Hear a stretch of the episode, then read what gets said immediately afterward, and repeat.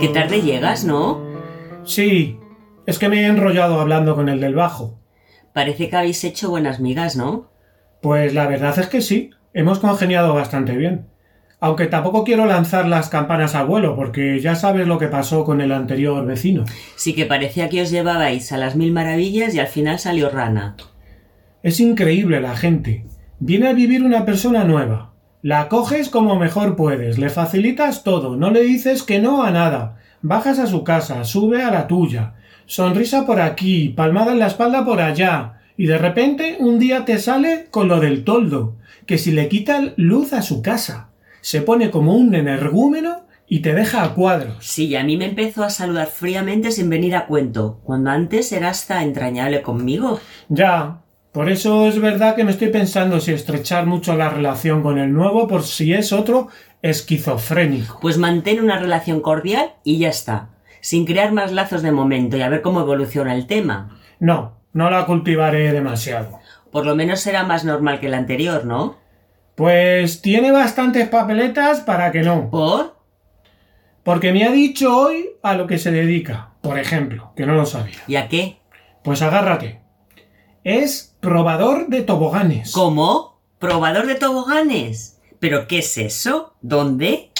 Pues resulta, según me ha estado contando, que le llaman de parques acuáticos y va y está como tres o cuatro meses en cada uno tirándose por los toboganes mientras miden la velocidad, la altura y la fuerza con la que cae al agua y todo eso. ¿Pero qué tipo de trabajo es ese?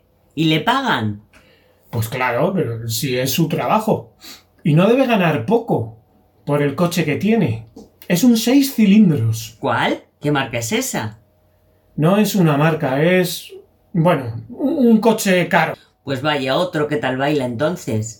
Mientras no haga fiestas con o- como el otro con amigotes, Fiestas no sé, pero afición curiosilla también tiene. no me digas. ¿Cuál? Es tirador profesional de piedras en el agua para que den saltitos. Ah, el juego de la rana. Espera, espera, que eso le he dicho yo y casi me pega. Se llama epostracismo y se celebran torneos por todo el mundo. ¿De verdad? Como te lo digo, le invitan a participar en ellos y parece ser que ha ganado alguno.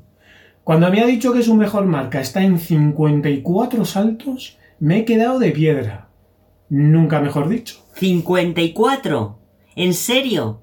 Pero si yo hago tres como mucho. Y yo cuatro. Pero bueno, ¿de dónde sale tanto friki? ¿Qué pasa? ¿Que le subvencionan para venir a esta casa o qué? Bueno, pues no sabes su nombre. También es raro. A ver qué te parece a ti. Habacuc. ¿Cómo? Habacuc. Es un profeta bíblico, según me ha contado. Pero bueno, ¿de dónde han sacado a este tío? ¿Y cómo le llaman? ¿Aba? Tonto el Aba. No, no, déjate de bromas con eso, que no le hace ni puñetera gracia. Quiere que le llamen Abacuc, tal cual. La madre del amor hermoso. Y dices que no quieres entablar mucha amistad con él, pero si te ha contado todos sus recónditos secretos. Ya, eso es lo que tú piensas. Me ha contado lo más convencional. De verdad. Que no, que no lo sé. Ay, qué susto me has dado. Oye, ¿qué es eso? Es como un grito, pero horrible. Pero bueno, ¿qué es? Ah, sí. Es que no te he hablado de su mascota. ¿Tiene una mascota? ¿Cuál? Un murciélago. O sea, no, ya está bien. Hasta aquí hemos llegado. Pues no te cuento lo del instrumento que toca, entonces.